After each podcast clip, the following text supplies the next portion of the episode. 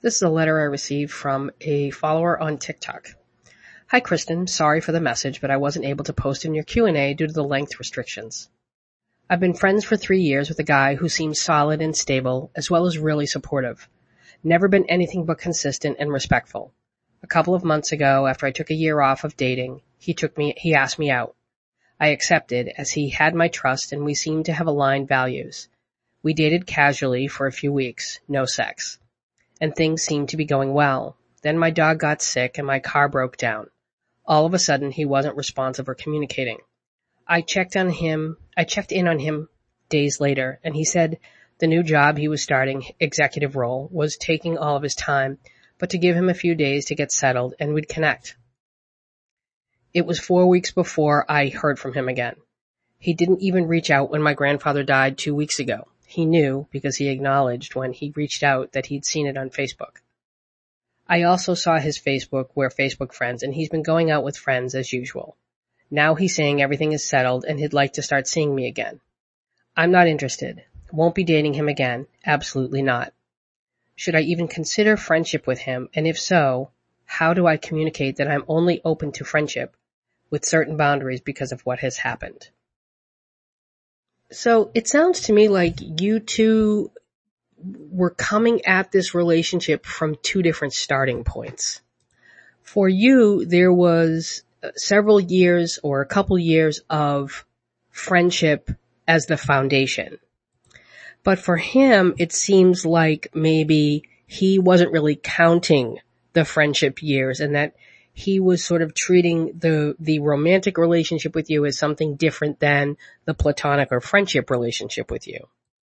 If I'm inferring from your letter correctly, it sounds like when your dog got sick and when you had issues with your car, you were reaching out to him and he wasn't responding or wasn't very responsive to those, uh, to those like texts or messages or whatever you were sending him. And it makes me wonder if maybe he felt a little like you were expecting like boyfriend, um, qualities or boyfriend responsibilities or benefits. You, you were expecting boyfriend benefits after dating him a month.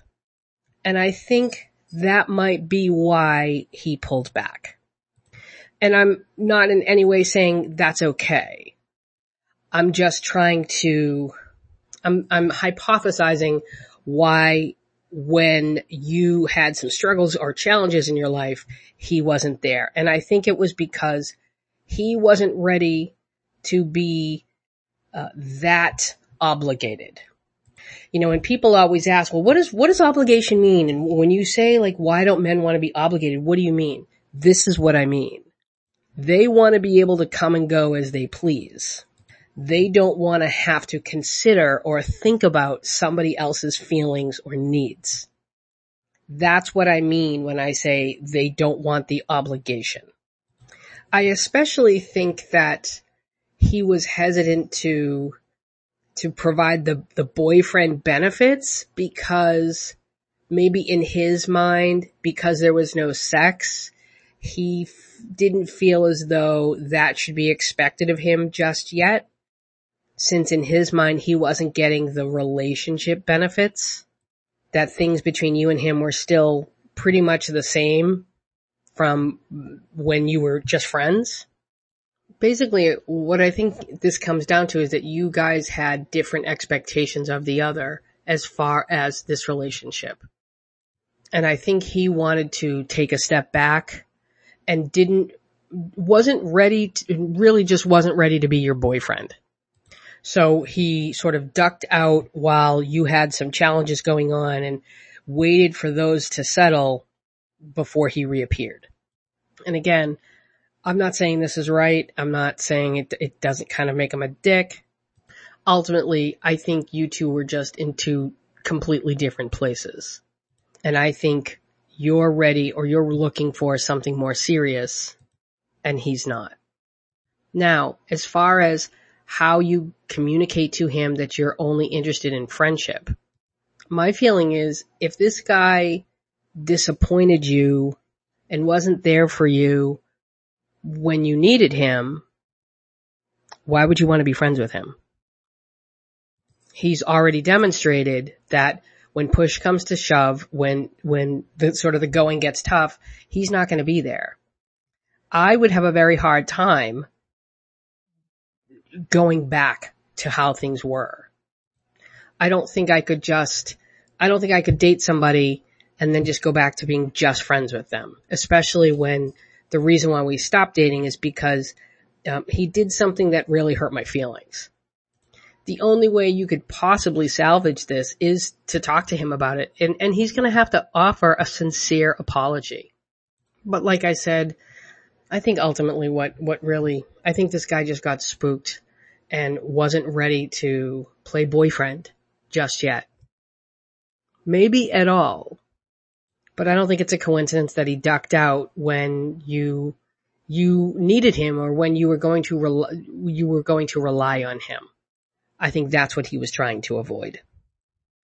I'm not sure you want to be friends with somebody like that, but if you do, you're going to have to clearly communicate what disappointed you and and how you feel, uh, how you feel about him and how what he did made you feel. And he's going to have to take take honest responsibility for it and none of this, I'm sorry that you feel that way. Because if he doesn't truly acknowledge it, he's just going to do it again. I hope that, I hope that offered some clarity and I, and I hope that helped. You can always email me at hello at datologycoach.com and I can talk about it with you a little bit more. Here's the second letter. I was involved with a man who showed interest at the start. As time went on, he'd text me once a week to get together in between he might text me once only to say he wasn't ignoring me, he was just really busy. I broke it off with him after three months, which was difficult for me as I was really attracted to this guy. But aside from the great sex, I realized he just wasn't adding anything positive to my life, and I had a strong feeling I wasn't the only woman in his life. That was two months ago. Now I get a text from him asking if everything is well, and that he was thinking about me.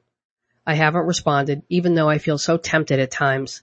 Why is this feeling still there for me despite the fact I know he was so wrong for me on many levels and why did he feel the need to text me?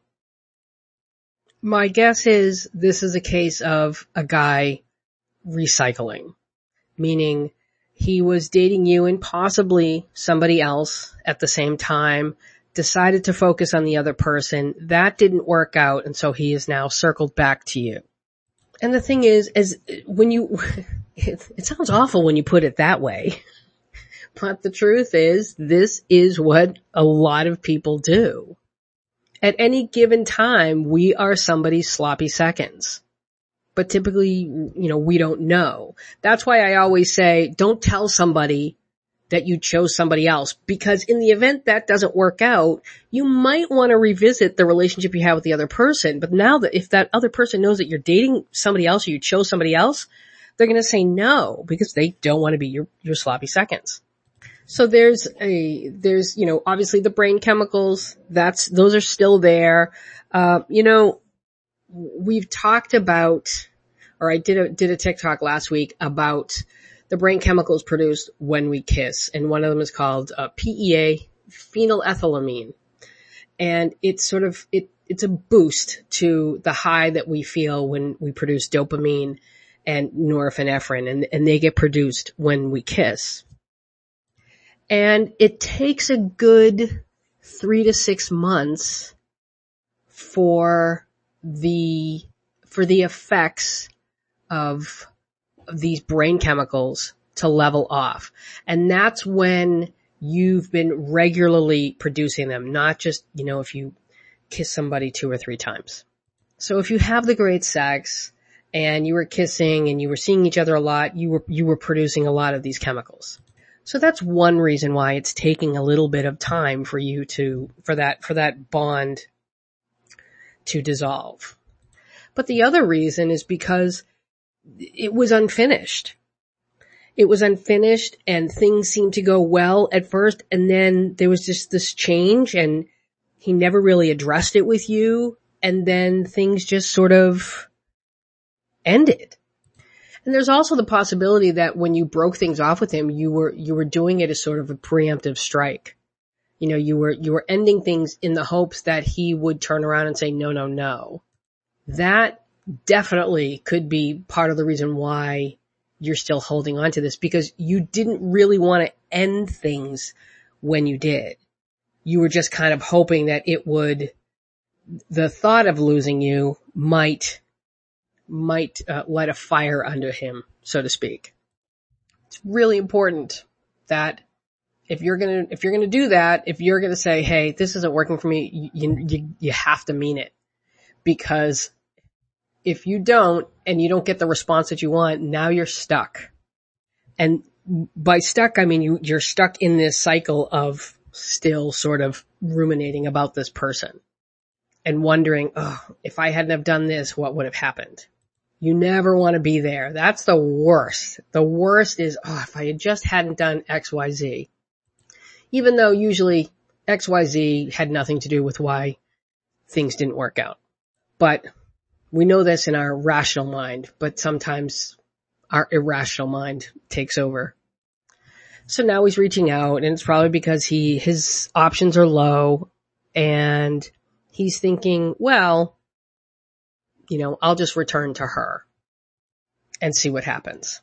One thing that's very clear is you two weren't coming at the relationship with the same intentions you wanted a relationship, you wanted something more serious, something more consistent. He didn't seem willing or interested in or capable of providing what, what you were looking for. And that, that really, that's all that matters. It, and I don't think, I don't think he can do it now either. I think this is just a case of, well, I've given her a few months to sort of cool off and this other thing hasn't worked out. So now I'll just sort of, um, I'll just ter- sort of take her temperature and see what's going on there. So you can respond to him, just understand that, you know, he's just trying to worm his way back in. You might be tempted to try and sort of recreate, you know, it's that, uh, that repetition compulsion, you know, let's try to recreate a situation to get a different outcome so that we can, so that we can sort of put it to rest.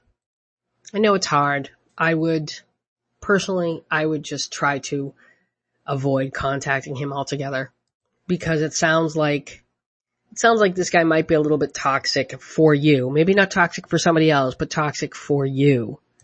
And I don't think you really want to waste your time and emotion on a situation that could ultimately be detrimental to you.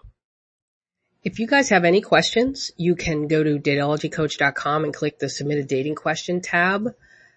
We have the Master Online Dating Zoom workshop August 24th, but you can also get it we have a, I have that workshop in an online course. Go to datologycoach.com, click the courses tab. You can also get the same online course for the how to write the best dating profile ever. And that course has been updated to make it more relationship friendly and to help you attract more emotionally available matches. That's one of the online courses. Again, datologycoach.com, click the online courses send me a question, follow me on TikTok at Datology Coach. And, uh, yeah, send me any letters you might have at hello at datologycoach.com.